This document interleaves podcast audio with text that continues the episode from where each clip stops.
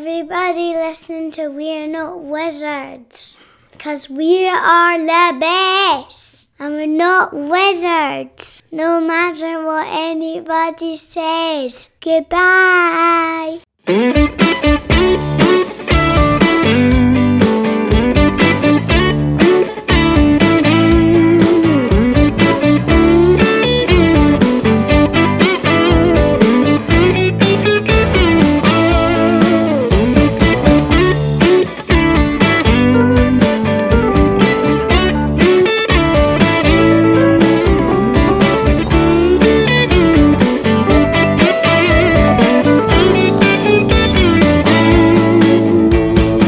Welcome to another episode of We Are Not Wizards. My name's Richard. I'll be your host for November.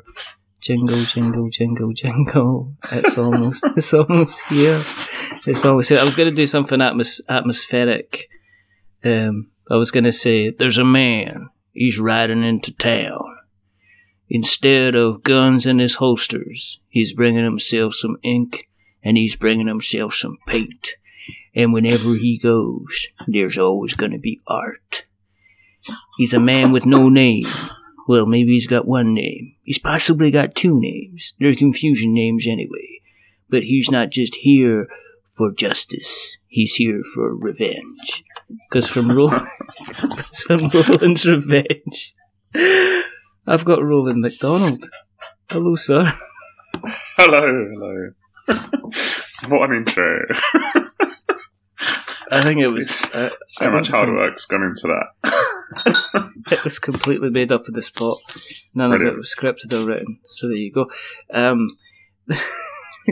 uh, first of all, I guess we should say thanks very much for coming on the show. Um, and you're probably regretting doing this within you realise what you've got yourself into. It's a pleasure for now. Give me, uh, give me ten minutes. give you ten. Give you ten minutes, and then you can we can stop and we can do like um, I'll send you over an email with one of those uh, customer service feedback sheets that they kind of do. Do you feel? Do you feel you've been very satisfied with your podcast experience, or um, very unsatisfied? Please, and do you want to include any any comments? On a scale of um, one to five. The scale of one to five. Um, for those who, I guess, for those who have maybe been looking at games such as Western Legends recently, which was a huge hit for Colossal Games. It was their first, I think it was one of their first Kickstarters. Yeah, it was the um, first one. There was, a, there was a certain gentleman who was involved in the art for that, and that gentleman is the person that's on the other end of the the kind of the podcast line at the moment. Um, there's also been, quite recently, um, he's, he's, you could say he's been kind, but he's also been a bit ruthless, um, because...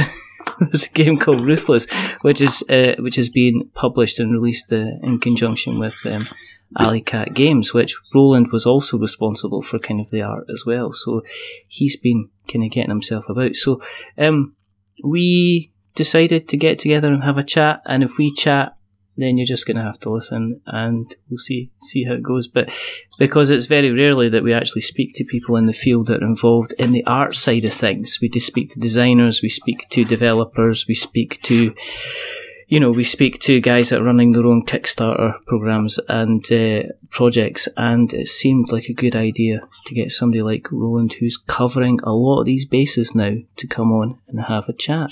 So thank you very, very much for coming on. As I said, that's a real pleasure. pleasure. Yeah. Love the show myself, so uh, oh. I'm honoured to be a guest.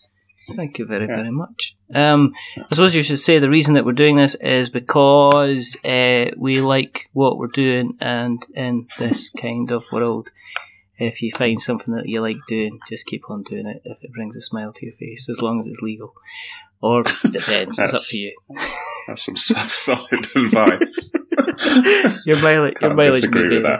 Your mileage may vary. Um, uh-huh. The second reason that we do this is it's our ongoing voyage to continue to bring you the best content that we can find, and uh, that includes bringing lots of lovely people like Roland into the podcast so they can tell us stuff, which is always very, very good and very, very exciting. Um, so, I usually start off by saying, "Do you want to tell us how you got into the hobby?" But for uh-huh. yourself. When do you remember the first time you kind of picked up a pencil, bit of chalk, you know, Man. stick with a bit of mud on it, and kind of started to get into the art side of things. Because have you no. have you been involved in the art longer than you've been involved in the board gaming side, or is it the other way around? Oh no, I've been doing art, I guess, kind of like forever. So I was always busy with it as a kid, and mm-hmm. uh, I dropped off for a bit in my sort of twenties and uh, got busy with other stuff. Mm-hmm. And then I had to train myself back up again because uh, you get really rusty really fast, apparently. So, um, and then I went into computer games, and then I ended up in board games after quite a long period of time. So, okay. yeah, board games is sort of the last, I don't know, five five years, I guess, six years on and right. off. And uh, yeah, before that was lots and lots of other stuff. So, did you start? Did you start in the traditional kind of art thing, where you like a pencil, paper type of guy, and then moved into kind of like the digital side of things? Oh yeah, for sure. Like uh, it's kind of complicated because, like, when I started, um, I, obviously as a kid I did art mm-hmm. and everything at school the traditional way, and then um, I went to art school, and the first part of that I was doing painting and oil painting and all that stuff. Mm-hmm. But you uh, then you go to proper art school, so I went to Saint Martin's. Um, mm. in Soho, and there they like actively discourage you to draw and to paint. So I was on an art course and being uh, actively told like painting's uh, not the way to go, and that yeah. So I spent like three years basically studying philosophy in a way, and uh, came out of that very confused, and then I, I don't stopped get drawing that. after that. Well, no wonder. That kind of put me off art for a long time. I could just imagine that. It's like, if you don't draw at all, is the art still there? It's like, of course it's not there. You've left a blank sheet, you fool. Come on. Yeah, it's kind of a it's a really weird space, the sort of art school, contemporary arts place. Like, yeah. It's a totally separate thing to what a lot most people think art is. Oh. Art's become something totally different these days. So uh, anyway, that was a sort of an awakening. Um, and yeah. Is it, then, the diff- is it the difference between kind of sitting there and kind of thinking about, well, you know, this is juxtapositioning man's struggle against himself, and everyone's saying, look, you've left your shoes untied in the middle of the kitchen floor. He goes, no, that's art. And the difference between somebody saying, look, mate, it's my dad's uh, it's my dad's sixtieth birthday. You wouldn't happen to draw him driving his taxi or something like that, is it?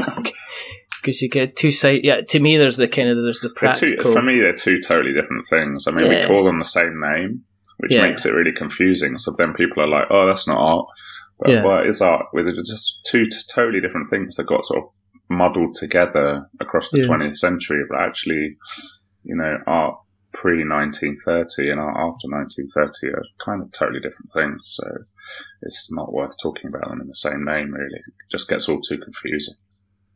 And is that is that the is that the type of thing that is that what you studied in college? You sat around going, "Is this art?" And it's like, "Well, it's nineteen twenty-nine."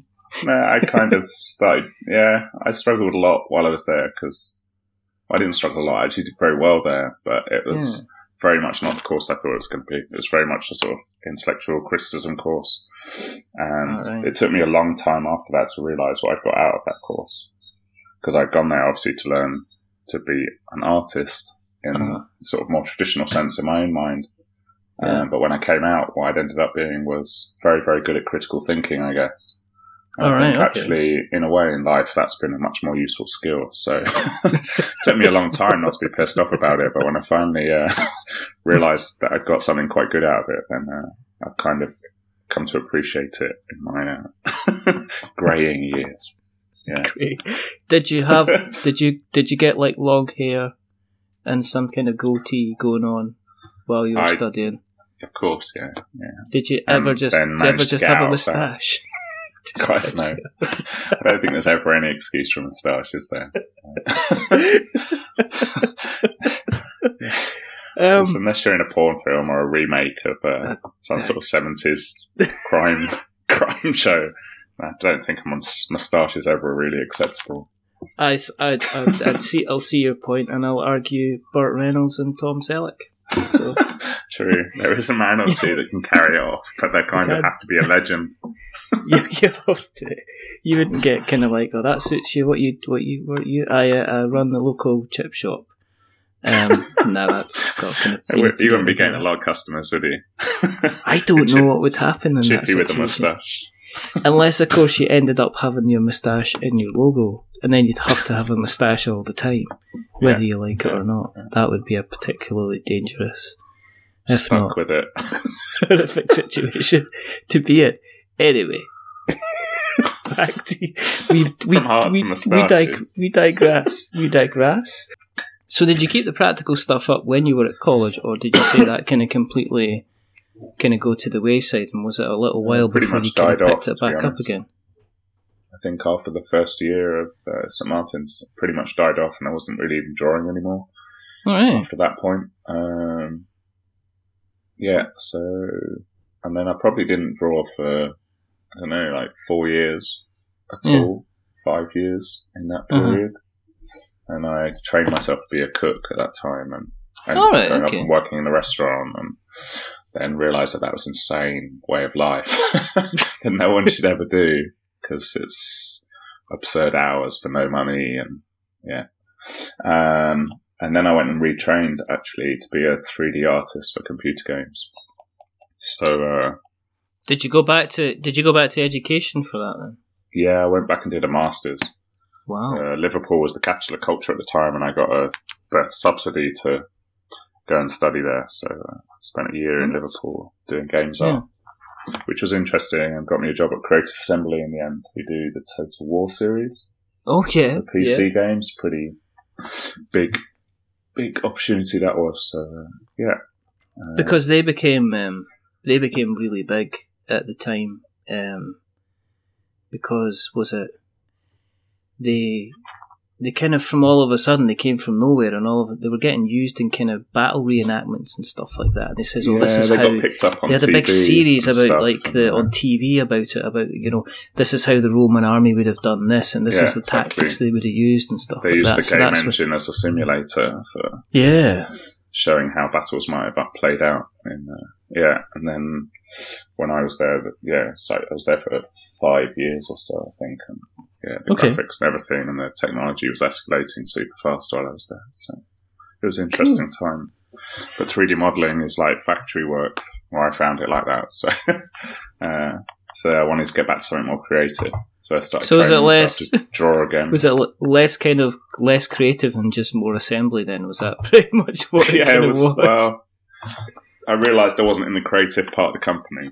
Yeah. Okay. So. Um, I decided I wanted to change that up and do a bit less of the assembly, like you say. So, uh, yeah, and uh, took two years to do that, working every lunchtime, every evening, on the train mm-hmm. journey there and back, just drawing like crazy, crazy, crazy, learning Photoshop to a better level. And eventually I was able to be the concept artist for Shogun Total War, Shogun two Total War. So all right, okay. That was a really, really big career-changing step for me. So, yeah. Did you just, did you have, did you put together the portfolio and then rock up to the management and say, hey management, look, this no, is the kind was, of stuff I can um, do, or did you just apply for it? It was a fairly small company when I started. I think there were sixty people there. I think it's mm. well over two hundred fifty now. Wow. But, um, so like, I knew the art director quite well. Um, uh-huh. We used to drive to work together in a car for quite a period of time, so we often he would look over my shoulder and knew what I was doing and knew I was working really hard to get my skills up, so uh, yeah. at some point my style and the projects all just kind of synced up, and um, yeah the Japanese theme just suited the ink work that I was doing at the time, and, and uh, it, that all just sort of came together and I got that opportunity and it was great. So yeah, was that a bit of a culture shock for you then, kind of all of a sudden being after all these years, kind of being a little bit in the creative wilderness, to actually be kind of the kind of the, I guess the, you know, the create the entire creative kind of side of it, was that kind of a bit? Oh, what do I do now? Or did you did you end up going? No, oh, I'm, I, I'm in the wrong place. I was really happy with it. I just ran with it, and I think the two years that I've been building mm. up to it, just like I was ready to go. I was waiting for the project. It was like, I either got that project or I left the company to go and do something else. I was like oh, right. okay. chomping at the bit to get on with something creative at that point. And it was just came at the right moment. So when it hit, I was like, okay, let's go. and uh, started knocking out lots of stuff and was really enthusiastic about pushing on and taking on that role and sort of guiding the style for that project. It was great. So yeah, and I got a lot of freedom, but also a lot of learned tons during that process. So yeah. And were you were you fully in the digital realm by that side? Was everything kind of design and drawing in Photoshop? Did you ever go back? Yeah, to all my personal work was stuff? on paper. Like mm-hmm. Everything I, I was drawing people on train platforms and on trains and all that stuff. Mm-hmm. And all that stuff was on paper, but. Um, One of the best things about having worked in the computer games industry is just the speed, demand, and quality. I mean, and you can't really get that doing handwork. You just can't get the speed to get the job done. Yeah. You can't make the changes fast enough. And so once you get used to using a tablet to the same degree that you can sketch by hand, then there's not really any, doesn't really make sense to be drawing pictures and scanning them in anymore. No, no. The level of detail you're losing, you're basically doing the job like two or three times over by the time you yeah, yeah. got the final product out. So yeah, it took a long time to get to the point where I was able to use a tablet, mm-hmm. same as a pencil. But once you get there, then not being one hundred percent digital just didn't make sense to me anymore. And now literally everything I do is digital. I very occasionally sketch. Maybe at the high end of a concept stage for a board game, I'll rough stuff out on paper, but it's pretty rough drawing. And uh, all the work is digital now. Did you did you find you were falling into a particular kind of style then? No, I mean, I was all or, over the place, and hmm. uh, I still am in a way. I think it's tightened down a bit, but mm-hmm. I was really happy just exploring everything. Mm-hmm. Um, there's certain things that I like, obviously, more than other things. I'm not a manga person or anything like that. It doesn't interest yeah. me, but.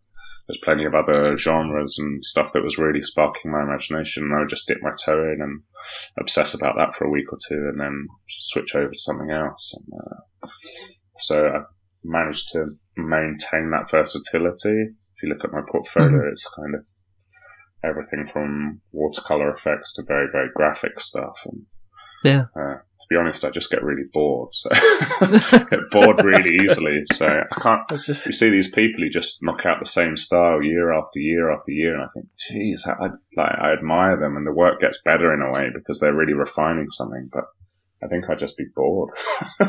Can't imagine. And, uh, are you so? Uh, are you kind of like pushing yourself in a particular kind of just to make things kind of different, then to make sure that you're kind of like not bored yeah, to I, surprise uh, yourself with what you can do? I think uh, a little bit. Like, I get excited when a project comes along and I can push it in a different direction. Like, uh, yeah. Western Legends is a good example in a way. Uh, they had an idea of what they wanted for that. Um, yeah. But what I actually ended up doing was, it was quite a deviation from what we originally were looking at. So they originally wanted fairly loose paint style, but more sort of mm. like uh, oil paint or loose acrylic work. Yeah. And, uh, just through the research, I started finding all those uh, Mœbius paintings from the Blueberry comics and yeah, yeah. all those amazing things like that. And it was just like, oh, I think this style's going to fit better and it's going to be more dynamic. And like at the beginning, I wasn't sure how easy it would be to emulate that. And obviously, I'm not saying I got anywhere near Mœbius stuff, but uh, getting that energy going and getting that... Um, looseness, I think, is what really brings Western Legends to life in the end. Yeah. And uh, so I'm pleased with how that went, but it was a nice opportunity to pursue a new direction as well, and I was excited about that. How much, I mean, it sounded like you had a fair amount of freedom, but do you still get reined in by the designers and developers? Do you, I mean, during the process, are you given a brief and then you just disappear off, tablet in hand, packet of crisps, cheese sandwich and a juice? And then sketch away and then come back? Or do you have, did you have like regular meetings with like, say, you know, Travis and everybody like that within Colossal to kind of keep the direction kind of going a certain way? Or yeah, I've started, uh, every, every client's a bit different, but I've started mm. trying to move my clients into more of a, uh, collaborative space where we have a bit more back and forth than you would have in a traditional art relationship. So yeah. Normally you'd get the brief and then you would come back with some sketches and then you would come yeah. back with some better sketches and stuff like that. Um, I tend to use things like Trello uh, or oh yeah, yeah, yeah. Uh, Space Camp or something. And then I kind of like show work in progress and like d- do daily updates and just keep things flowing. And if I see something interesting on Pinterest or something, just like, hey, look at this. This is really exciting. Maybe I can start pushing stuff this way. Or um, so it allows for a bit more uh, transparency, but maybe brings up more potential and opportunities and, in the design process. And I feel like it's, um, it's a collaborative vision of what the game can be rather than either them telling me exactly what yeah. they want and me trying to do it, which isn't the most interesting way to work. And also I don't think makes the best games at the end of the day. So yeah, um, yeah. Like if we find a vision together, that's better, I think. Does that make it easier then for like working on all your projects if you're making it kind of more collaborative? Is that you found it kind of, you've taken that kind of work ethic over into other projects that you've kind of worked on when you've been working with a client? Um, yeah, I try and use that for everything. I really like to keep things uh, fluid, keep the, the dialogue going. Um, mm-hmm. I know a lot of artists are really terrible at communication. And, yeah. Uh, but uh, for me, it's something just makes the whole process more interesting and more enjoyable. I want to know what they're thinking and mm-hmm. I want to improve the project at every step, not just go away for six months, come back and have some pictures for them. Like, I'm not interested yeah. in just putting pictures on your project. I want to I want to make the game better. I think yeah, art can yeah. really do that if it's done properly and it's done in collaboration. And if you mm-hmm. just ask an artist to knock out some work for your game, you know, you might get some amazing work, but you might have got something better if you'd actually work together. So I try and yeah. make that process uh, work with everything I'm doing a bit. So, I mean, while you were while you were involved in that project, I mean, had you had you already been dipping your toe in board games in general? I mean, had you had you been involved in the hobby yourself for some time? I mean, are you are you one of these guys that likes to, you know, get the cardboard out and have a shuffle about, or yeah, was it a sure. case of, you know, was this a yeah? Yeah. You know, like I started, um, I started messing around with, well, I've got a slightly longer story, but I started messing around with cardboard a bit more seriously. Uh, I don't know, around two thousand eleven, I did my first game for Kuali, then I went cold on it for a bit. And then when I came back to it, I kind of came back to it with a vengeance and like went like neck deep in board games and uh, was buying tons of them and, yeah, playing all of them, pulling them apart, uh, really interested. And over a couple of years, I just started thinking, okay, I'm going to specialize in this space. There's a lot of room for solo creativity here and to mm-hmm. be a part of a small team and make something a bit more personal. So um, I've really been, I've been working in board games uh, specifically, well, exclusively for the last three years now. So yeah. I think I've got, I don't know what, fifteen board games under my belt or something by now. So, um, but yeah, and considerable number more on my game shelf. so, uh, yeah. yeah. I mean, you've got people like, say, Beth Sobel, um, mm-hmm. Kwan Chai Moriara, um, mm-hmm. who did um, Catacombs.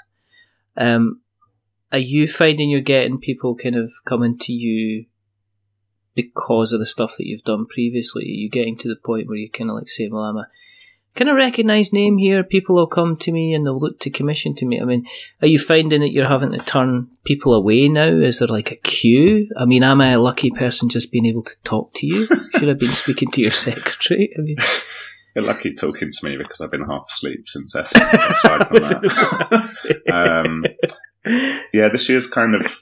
Uh, last year I did a lot of decent projects and the yeah. people who saw those got interested in my work, which is why I got the projects I got this year.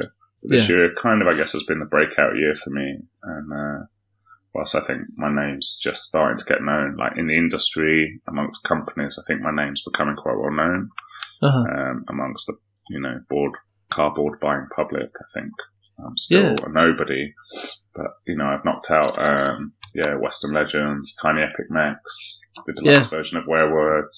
Yes. Um, yeah, and uh, escape room games, a special edition of Battleline, and churned out a whole bunch of stuff over the last few years, and that started, and Stop Thief, of course, and that's all uh, started to make an impression. And yeah, now there is a bit of a queue for work, and I'm having to tell clients, like, yeah, you need to actually let me know if you want me to work, because I think uh, a year ago I was still getting, well, even less than a year ago, I was still getting calls, people going like, yeah, we need this, uh, we need one hundred fifty cards, and we need a board, and we need the box, and we need some it all to be done so we can use it for advertising as well, and we need it in a month. And you're like, yeah. But, uh, and then I would just do it because the you know because it was yeah. a big client that I really wanted, and um, now I've had the big clients that I really want, and there's still some like hot clients that I definitely want to work with in the coming year, but um, I've had enough good ones in the last year that people are coming to me, and I am backed up now until February and beyond, actually. So. Uh, So that's a nice position to be in. Uh, I just yeah, the, exciting, the exciting projects keep coming as well. Like uh-huh. every, well, this year almost every project's been super cool. But you know, on average, I think you probably end up with like maybe, if you're lucky, two thirds of the projects are great projects, and then you've got some filler ones. So uh, yeah, but, but it's been a great year. Is it not fun, kind of just being given, kind of like, well, we need you to be doing this, and it's about. You know, it's about Attack of the Killer Fruit Bowl, and uh, we need you to draw, draw angry bananas. Yeah, it's and, I mean, cool. if you, you do that for a month, and you go and do World War Two for people. It's, fucking, it's totally crazy. So it's, it's really good fun. I love the switching. It's one of the things I really like about it. Like, on average, yeah. a project length is like two months for a decent yeah. sized project, but then you're on something completely different. Like, yeah. I mean, yeah, the range of themes, subjects, styles, stuff you get dropped on you. It's just, okay, sure, let's do it. Let's see what we can make out of that. And uh, on we go. So uh, that, you- that is one of the best things about it. Like, every day is different. Um, you know, working in a computer games company like Creative Assembly, you're knocking out sequel after sequel after sequel. Exactly. And you're working on them for like two to four years. It's like soul destroying wow. in a way, so... Doing like, something wow. for two months and then making something beautiful is fantastic. Another Centurion. Oh, here yeah. we go. Another Centurion. Yeah, well, it's like, another oh, okay, Centurion. Now somebody, t- somebody taps you on the shoulder and says, yeah. you realise um, this one's slightly brown plumes and it, you should all have red plumes? Yeah, exactly. It's kind of like, yeah, I know. Yeah. I know. I just, if I don't do something different, I'm God, just going to melt under the desk. My Thanks soul's climbing out of my eyeballs here. Yeah, you know, you know the war game. Uh, I've war game mentality. It a, yeah. It's really painful. It's like, the insignia on his left shoulder is ever so slightly wrong. If you could just change it, no one's ever going to see it. It's only ten pixels wide. Exactly. Yeah, but it, it hurts me when I sleep. Okay, then. Just for you. Oh, dear. And the other yeah, side of it is, where did you get the faces for the Centurions? And look around you. Gavin, yeah, exactly. Look around the office. The whole office is always in there. You can see us all, all kind of crying. Um, I mean, do you, in terms of kind of like work side, because mm-hmm. I know there's people that, and you see them all, you do see a lot, it's like, I'd love to be in the creative side of the industry. I'd love to do X, Y, and Z. Are, I mean, you're kind of obviously, you got to work to deadlines and you're working with your clients. Is it a case that you, you know, you jump out of bed at half past ten on a day and you, you know, get your coffee and then read the paper for half an hour and then you work for three hours and then you say, I'm going to go to the park. And then that's what you do. Yeah. Um, or are you a case of it's just like, well, um, you have to maintain a strict work ethic and you have to get up and, you know, occasionally get dressed. So um, this is the, this sure- is the story of my last, uh, well, two years. Uh, uh, this, in October, I took my first holiday for two years, uh, for one week. And I basically slept for most of that holiday. Um, because I've been working, uh, pretty much sixty to eighty hour weeks non-stop for the last two years. Literally, yeah. with like no weekends, nothing. I even work Christmas Day this year, so uh, it's uh, yeah. I mean, it's what you choose to make of it to a degree. But um, like if you want to, if you want to work your way up the chain and get to the top mm-hmm. of it, then you got to work really hard, and the deadlines are crazy, and the money's not enough, so you have to work yeah. two jobs, three jobs at once, and uh, realistically, it's a it's a crazy life that way. Um, uh, sometimes, you know, in the ideal, sometimes you've got one project on, and it's it does give you the space to take the sketchbook down to the bar and have a just do some drawing over a beer, yeah, um, or choose to take Wednesday off. But then if I take Wednesday off, I work the weekend. So, you know, I always work six days a week. Mm-hmm. No question. Um, so I need to get that down. I'm trying to get my life to normalize a bit because this last two years has just been crazy. No, uh, I've seen that. I've seen that. I've seen that in, um, um, I've seen pe- other people in the industry and other facets in the industry, and you hear the amount of work that they're doing just mm-hmm. to kind of get themselves yeah. to where they want to be, and yeah. they are doing sixty, eighty kind of hour weeks. Yeah, everyone's and, working these hours. Yeah. It's crazy, and everyone's working it for like half the amount of money they're getting in other industry. Mm-hmm. Like if I was doing computer games, I'd be earning at least double what I earn in board games. But I enjoy mm-hmm. board games more, so I stick at it. You know, yeah. I think everyone has that. If you don't have the love, then board games isn't for you, and you've got to have the love in spades because you know it asks a hell of a lot from you, I think. And, uh, do you think the cardboard? Do you think that's an issue with the yeah, industry definitely. that that we're kind of we're we're so at the beginning that it's really difficult to say to say you know if if look at it, if I wasn't doing stuff in a professional capacity and I was working on a day a day rate, my day rate mm. is my day rate pr- probably mean I wouldn't have to work that many days in a month to be okay. Mm-hmm, but mm-hmm. in the board game thing, I pr- as you say, you'd probably have to work kind of so many hours based on kind of other other kind of oh, things. Yeah. No, um, absolutely. I think there's is, probably a lot of people in the industry that would be better off working in McDonald's, to be honest. Is that because a lot of the people that you you end up working with at the beginning is um, they've not got the funds to actually pay? I mean, there's a there's that um, there's always that thing about people looking for artists or people looking for people in creative media, and the thing is, oh, you get lots of exposure from yeah, you don't, you don't you know, do from those working jobs. From Too many people do do those jobs, but you should just yeah. say that's just a just say no situation. I yeah. did one of those jobs at the beginning of my board games uh, career. Yeah, yeah it's the yeah. worst job I've ever done in my life. Like literally the worst work experience I've ever had. Uh-huh. Um, The work just escalates. The person, it, the person who's asking for that kind of thing has no idea. Like yes. you start to hit, learn the warning signs, and you're like, okay, they're asking for this for nothing. That's obviously already irrational. um, and then the project just kind of went along that path where it got out of control. They wanted more and more changes. The demands were more and more unreasonable. But after yeah. a certain point, you're in neck deep, and you've got to finish the project. Otherwise, it was a total waste of time. So yeah. then you're working crazy, crazy hours for a pittance. Yeah. And uh, you really need to avoid that. I think everyone has one or two of those yeah. jobs and learns the hard way, uh, the lesson there.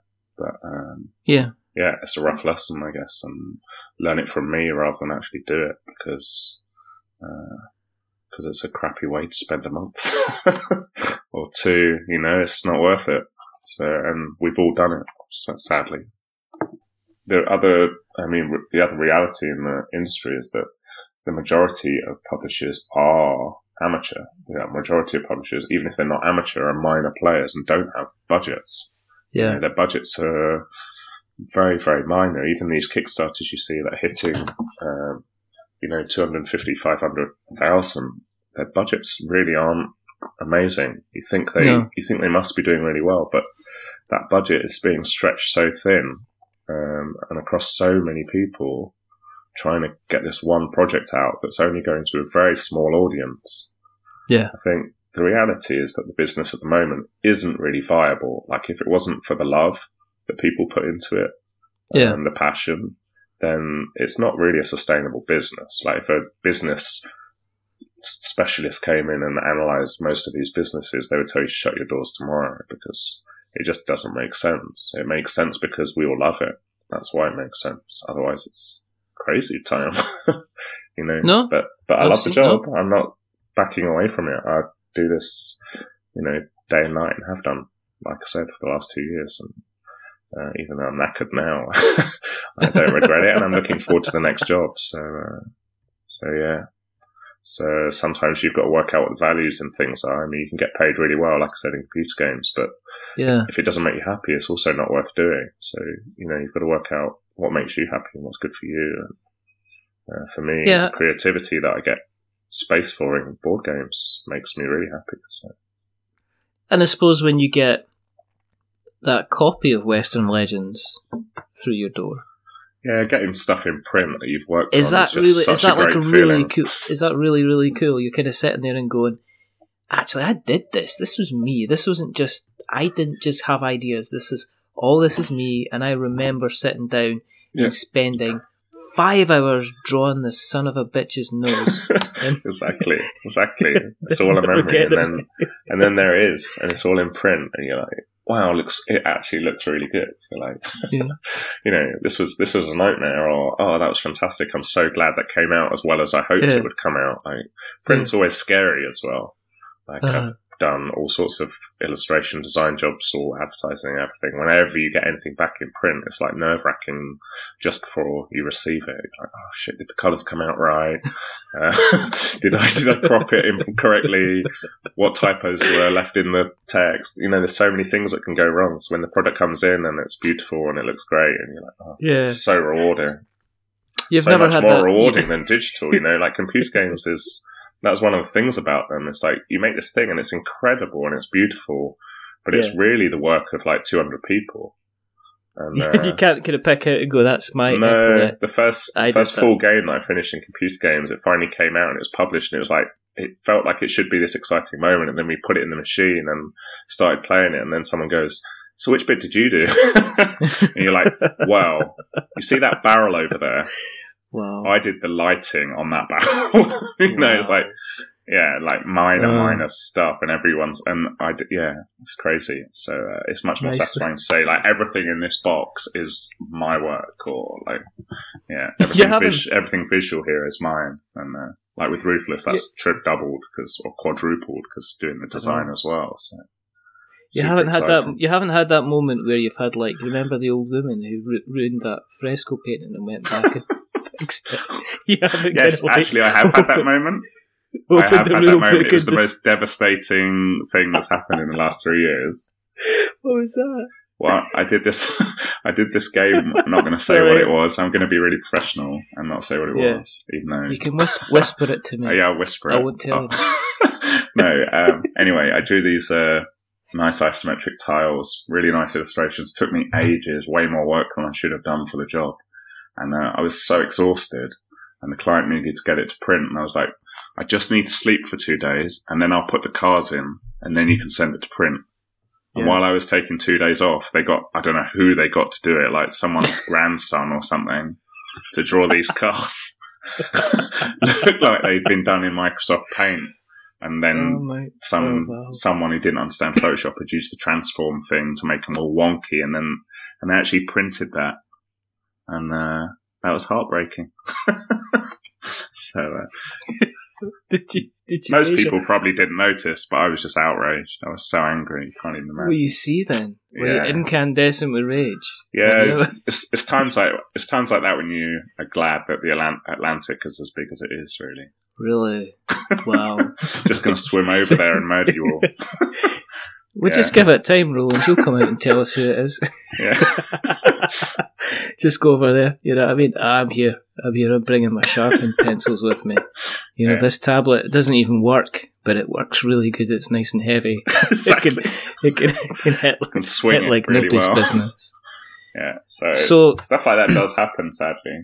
But, uh, yeah, again, it's a rough lesson, and then you learn to be more cautious and take more control over files and, you know, yeah, like any job, I guess. But here, everything is kind of weird because, in a way, I think a lot of publishers think of the art as just part of the game, and they mm. don't realise it's my your the artist's reputation on the line. They think they ask you to do a job and you're just going to knock out some work and get paid. But every single thing I ever touch is personal, like... It's going on my website, and if it isn't, it was a waste of time me doing it.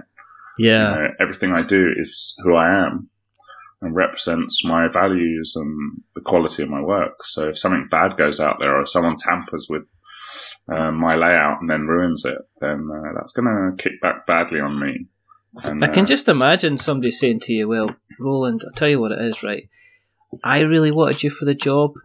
The designer really wanted you for the job, but the M D seen those cars that you did on that last job. yeah, yeah. And he says, it's a racing game, Roland. You know, did somebody not give you a ruler or something? Yeah. Kind of thing. Painful. So, let's not talk about it. It hurts. It hurts. I, okay, so we'll move on. I'll, I'm sorry. Still. I'll I'll stop. Just like have some have some lemon juice. Um, so you have to be a bit more. Let's talk about Ruthless. I was going to try and lead it in to something and yeah. say, ah, but you have to be ruthless now, Roland. Mm-hmm. And then I was like, that sounds rubbish. So we're not going to do that. Already been recently ruthless. You've, you've got, you've taken the you've taken the leap. Yeah. Into your, into your own, you've kind of like, you've been dibbly dabbling, and now yeah. you're jumping over from being Mister Artist to saying, I'm going to start doing a bit of designing.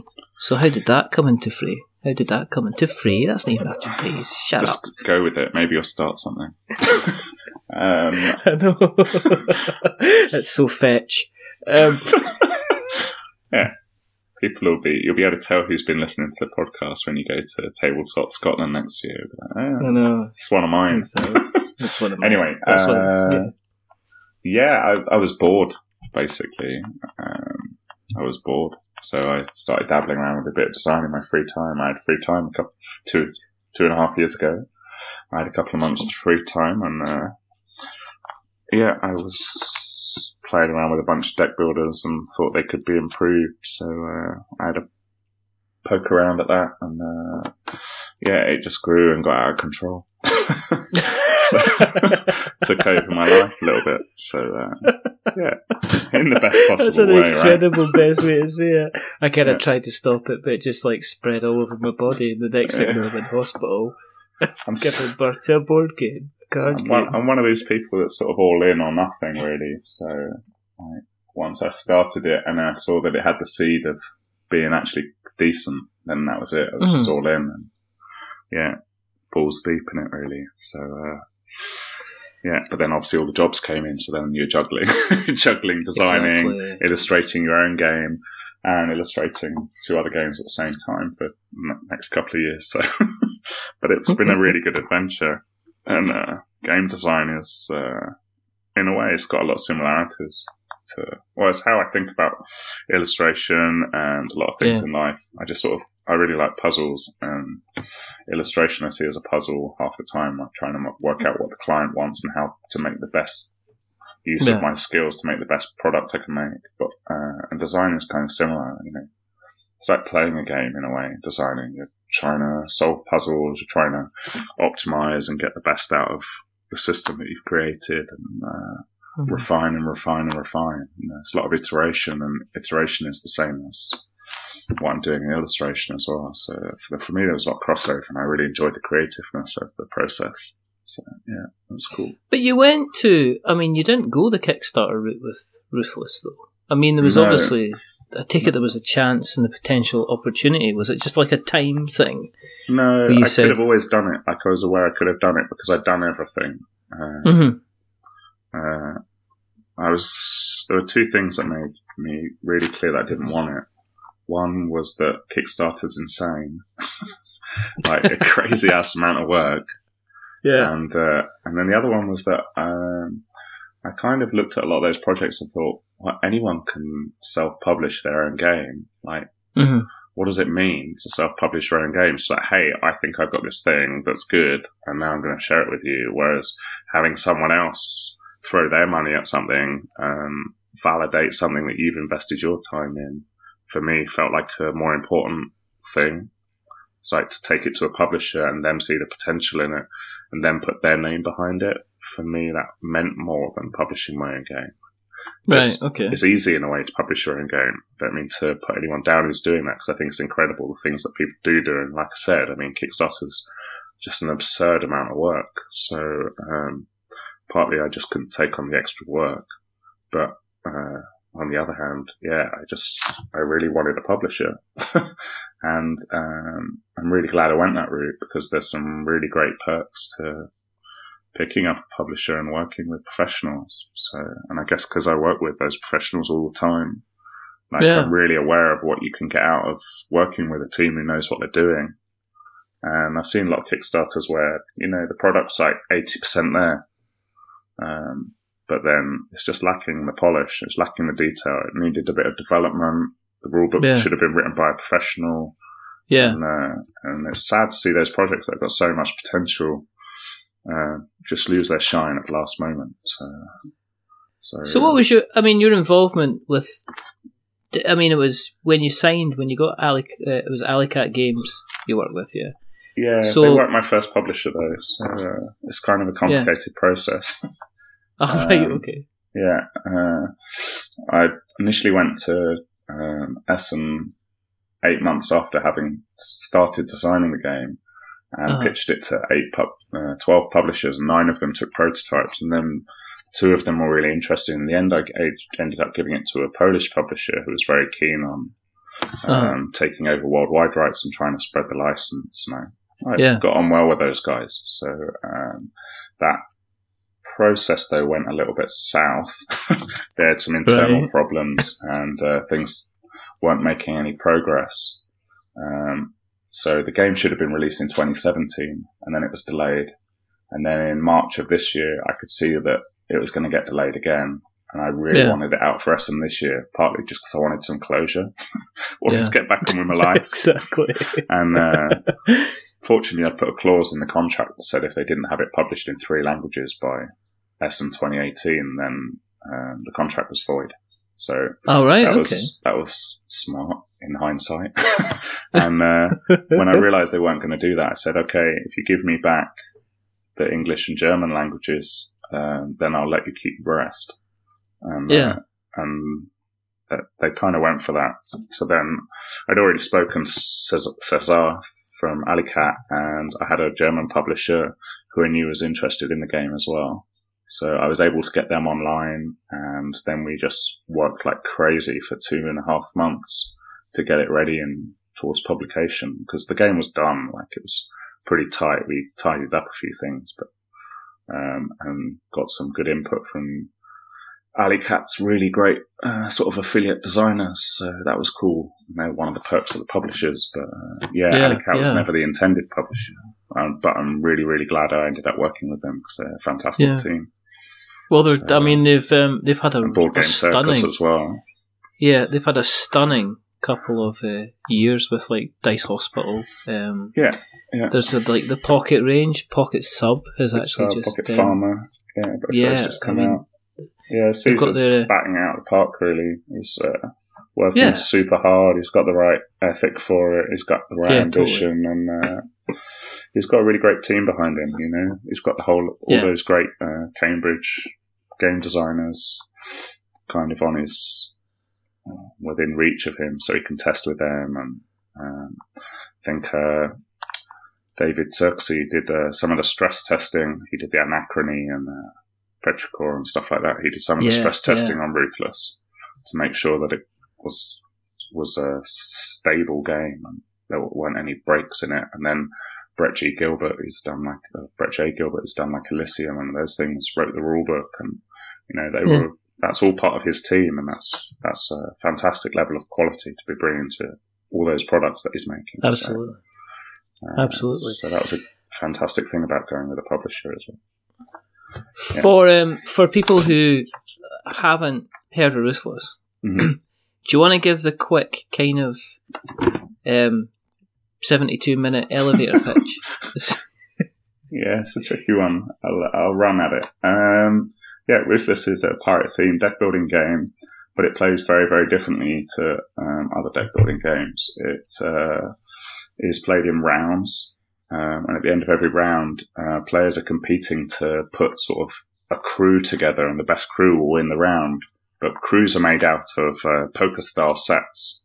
So um, if you have a flush or a straight flush of pirates, it's going to beat a straight or a pair or something. So um, as you build your deck, because deck-building game, then um, you're adding more and more pirates that might synchronize better together um, for these crews, but you're also going after really good powers. And um, also, turn structure is not the normal, like, draw five cards, play five cards.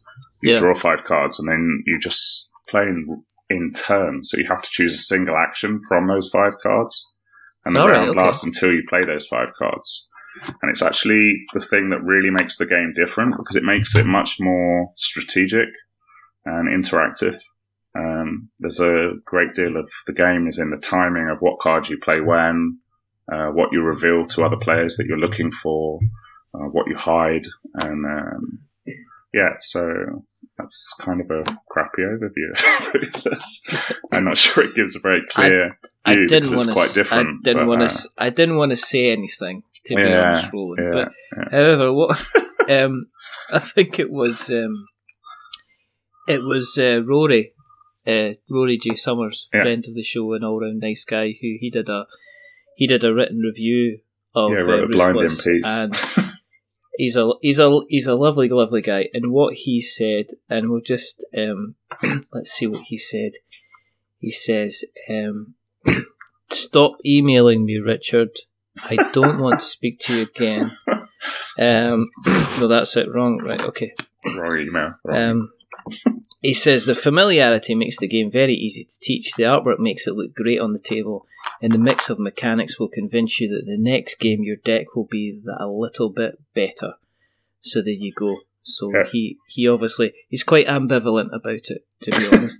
But yeah. they, He's been a great supporter of the game. So uh, yeah. that's been really nice, yeah. and there's been quite a few actually. So, but he was like, yeah. that piece that piece he wrote was really, really nicely written as well. It's just a good read, and um, yeah, it is. But yeah, I think it is. But it is that thing. Like the first time you play it, it's kind of it's almost harder if you're familiar with deck builders because, um, like it is familiar, but then it does every little thing that it does. It does slightly differently, and it produces slightly different results. And because it plays in rounds rather than just like until the game's finished, like just keep going, keep going, keep going, like in Dominion, yeah. then it's really it's really short and every decision's like super important. So uh, the first ride, the first play can be a bit rough on people who think that they know deck builders because they're like, oh, I know, I know Dominion, I'll just blah, blah, blah, blah, blah. And it's like, oh, yeah. wait, there wasn't enough time for my big money strategy to work and now I've got a pair at the end of the game kind of thing. So, yeah. Oh, no, oh no, you fell.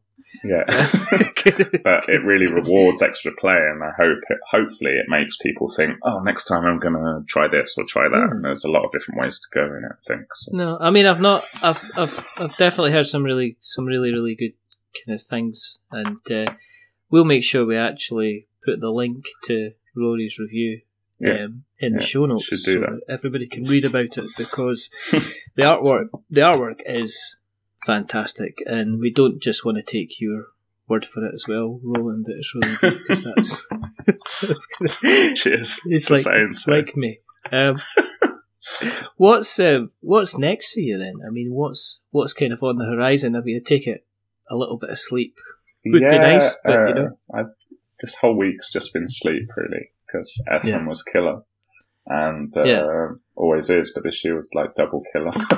so, um, and then next week I'll take it easy. I've got two jobs on at the moment. Um, uh-huh. One's a second edition of a game that I've already worked on, and one's a new. All game. All right, cool. Um, cool. I've got a couple of pitches been sent in to me for new projects, so. And an expansion, so I'm looking at those. Um, but actually, I'm hoping to take it a little bit easier, November, December, yeah, and use that downtime to start work on my next game as well. So, um, yeah, uh, yeah. Do people pitch to you then? Do you get well, people no, pitching you yeah. and like saying, "Um, this look, I've seen this work. I love the work that you did in Western Legends." No, it's I, a bit more like know, that. Yeah, it's a bit more like. Uh, we're thinking of doing, it depends. Like sometimes the publisher is yeah. going to come with a really strict idea of what they're looking for, and that's uh-huh. fine as well. That can be fun. Um, uh-huh. And then sometimes you get uh, publishers that have got a really tight idea on what the game is, but maybe mm-hmm. haven't really, they're not really tied to what the world building might be, or um, they're looking for someone who's good at art direction and got the energy to inspire them as well. So um, that's really fun when you get those projects. Like uh, someone just comes in and says, hey, we've got this game. It plays like this. It's got this. I was thinking mm-hmm. of this kind of idea, but you know, you're free to run with it. What would you do with it? Wow. Are you interested in working with that? And yeah, I think over the last year, I've started to build a reputation where I can start to get those projects where people are willing to uh, throw something at me and see what I can make of it. Cause, uh, That's cool. That's yeah, cool. So it's a nice place to be at. If um, if people that have listened along tonight and said, that Roland, he's fantastic, shame you had to speak to Richard. Um, if they want to keep an eye on your kind of your up and coming projects and generally everything that you're going to get up to over the next, you know, kind of couple of years, where where do you exist on the interweb nets? Yeah. So. Uh, well, my website is rolands revenge dot com. And uh, why? Why? uh, that's a good question. Um, because it's a good name. And all right, okay, that's fair. It was, fair it was the name of a, I think it was the name of a computer game on like the Spectrum. I was going to say, was it not? Spectrum yeah, that's what I thought. Back in the eighties, was it uh, not Monty's Revenge or something? There was there was something, something like Roland's that. Revenge, something like that. I don't yeah, know. Yeah. Anyway, I kind of had this. I'd either made it Roland's Revenge in my head or whatever, and I was. I used to have a. My company used to be called Roland the Illustrator, and that was the handle I used for advertising work. And when I specialised in computer games, I wanted something different. Um, so I just ended up with this. It's memorable. People don't forget. People are always wondering why I'm so vengeful. So, uh, but it doesn't seem to stop them wanting to work with me. So that's a good thing. Cause I, just, I was a bit worried about scaring people off. Um, Everybody's wondering what you're getting revenge for. Exactly. It's a common question when a client calls, like, should I be worried? I don't want to end up on your list. Exactly. Exactly. But, um, I'm also fairly prolific on uh, Instagram, which is my favourite social media uh, mm-hmm. space, really. I find it yeah, the easiest for me to to use. Um, and actually over there, I still am Roland the Illustrator, so you can find me there. And I am on okay. Twitter as well, and uh, Ruthless is on Facebook, um, and obviously on Board Game Geek. So, yeah. Excellent. That's me. Well, we will we'll make sure we take all of these links and we'll put them in the show notes so that we have notes to show. Okay? Yes. Excellent. Right. I've got a question for you. Uh-huh. And it's a it's potentially in my head just now it's forming and in my head just now it sounds amazing. But it's gonna come out my mouth and it's probably gonna sound rubbish, okay? It's gonna be terrible, right? Yeah. Okay, you ready? Okay. I should have prepared Doc for this. Right. Doc That's fine. Doc Doc Brown yeah. okay, appears in his DeLorean. Yeah. Right? And he goes, he jumps out and he goes, Roland, you've got to help me. And he's like going, that's not Doc Brown's voice. He goes, shut up. I can't do Christopher Lloyd very well. And he says, what is it? He says, basically, there's been a fire at the all-time board game consortium in space keep going, thingy. Keep going. Right, and what's happened? It's devastated some of the board games that are in our collection. Now I could take you away for a couple of months and give you all the materials that we need, but we need you to help us redesign. This isn't Doc Brown and Tom, I may as well give up. Great Scott, Marty! Um, we're gonna. I'm sorry. We need you to help us redesign three board games. Mm-hmm. What three board games that exist, if you had the chance to do the art for them, what games would they be, Roland? Yeah, okay, this is something I should have thought about more. Um, there's obviously a few obvious ones. There's a few that have been on my hit list. The first one that was on my hit list was Battleline. I've already done that one. So uh, okay, okay. So... Uh, next up, I think uh, Castle of Burgundy. Castles of Burgundy's got to be like number one on most artists' lists to redo. I think. I think Ian O'Toole said it was well high up on his list as well. Yeah, it's a great game, but damn, is it ugly! It's truly hideous. Um, All right, don't see how you feel. No, okay. I don't pull my punches. Exactly. Um, I mean. They don't listen yeah. anyway, it doesn't matter. Christ, I don't know.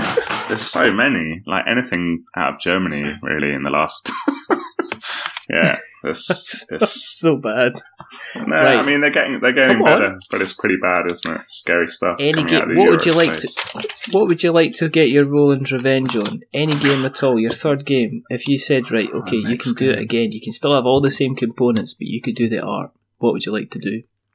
I want to do the. I'd love to redo the box cover for Codenames because that's just a crime. That thing is just outrageously horrible. Well, there you go. Well, there you go. There so you can go. add that. I mean, it's only a cover. The whole game well, actually is can... grotesque, but the cover's that sort of. It's a miracle just... it sold as many copies as it had. That just proves the gameplay is Tes- really tight. I saw it in Tesco the other day. I couldn't believe it. I walked past it. I was like, oh, it's in Tesco now. Wow. Codenames is in Tesco. So there you oh, go. There we go. Anyway, see. So that's it. um. If you want to keep an eye on what we're up to, then you can find us in the local. We can find us at all in the places, in all of the faces. Um, I don't even know where I'm going with this, but you can find us on uh, Twitter, which is We Are Not Wizards, and Facebook, which is We Are Not Wizards, and Instagram, which is We Are Not Wizards, and Tumblr, which is We Are Not Wizards. We've got a website, which is we are not wizards dot com. We've got a blog, which is we're not wizards dot blogspot dot com. If you really like us, somebody. Um, if you really like us, you can support us on Patreon. Uh, we do have people that support us on Patreon. They're all lovely and fantastic and wonderful, and we really, really appreciate it because it helps helps buy us an occasional glass of juice and stuff like that, and keeps the wolf from the door. And it's always really lovely and really nice. And thank you, thank you, thank you. Um, if you want to rate us a review, you can do it on Stitcher. We got a five-star review in Stitcher. Somebody dropped a five-star review in Stitcher. I don't even do a Stitcher joke.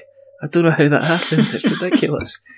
You know, what's going on with these people? But you can get us on like all the different podcast catchers, you know, Stitcher and Speaker and Acast and Castbox and Player F M and all these other wonderful places. But remember, um, if you do get us on Apple Podcasts and you like us a lot, uh, drop us a subscription. If you like us even more, consider giving us a rating or a review. If you do give us a rating or a review, don't give us ten stars because it makes us big-headed. But don't give us one star because it makes us cry. Give us five stars because it's in the middle and it's average. And we're just a little bit average. But the person who's not been average tonight is rather wonderful, they're rather fantastic, the multi-talented, like, looking, he's, he, you know, he's got a fantastic beard I can see in his picture here. He does art as well, he designs games, he seems to be living the dream. It's the, I don't know, I don't know if, he is rather wonderful, he is rather fantastic, it's, it's Mister Roland MacDonald. Thank you very much for coming on, sir.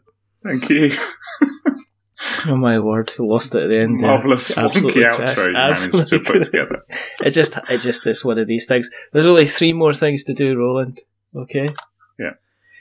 The first thing, and it's still it's still running because it's a lot of fun, we're running a competition. And that competition is all about swords. And what you can do is, if you want to win a copy of Sword Crafters uh-huh. by Adam's Apple Games, whether you be in the U K's or the U S A's, all you need to do is to send us a picture of a sword that you've crafted, and you'll get a copy of Sword Crafters, which is a game about crafting swords that you sit and you craft a sword. And I had a shot of it the other night, and it's really funny because I made a sword and it looks absolutely fantastic. So if you want to win that, then either go on Twitter and say and hit us with a hashtag I'm a sword crafter, not a wizard, or send us a little picture in the D Ms if you're sh- if you're shy. Um, yeah, and you can win a copy of Sword Crafters. So there you go. Um, the other thing is, uh, re- you got to remember that we're uh, many things, but we're not wizards. Are we wizards, Roland? Yeah, we're definitely not wizards. Definitely not wizards. We're just, I don't know where we are at the moment. It's just, I don't know, someplace on a train. Um, yes. And the last thing is to say goodbye.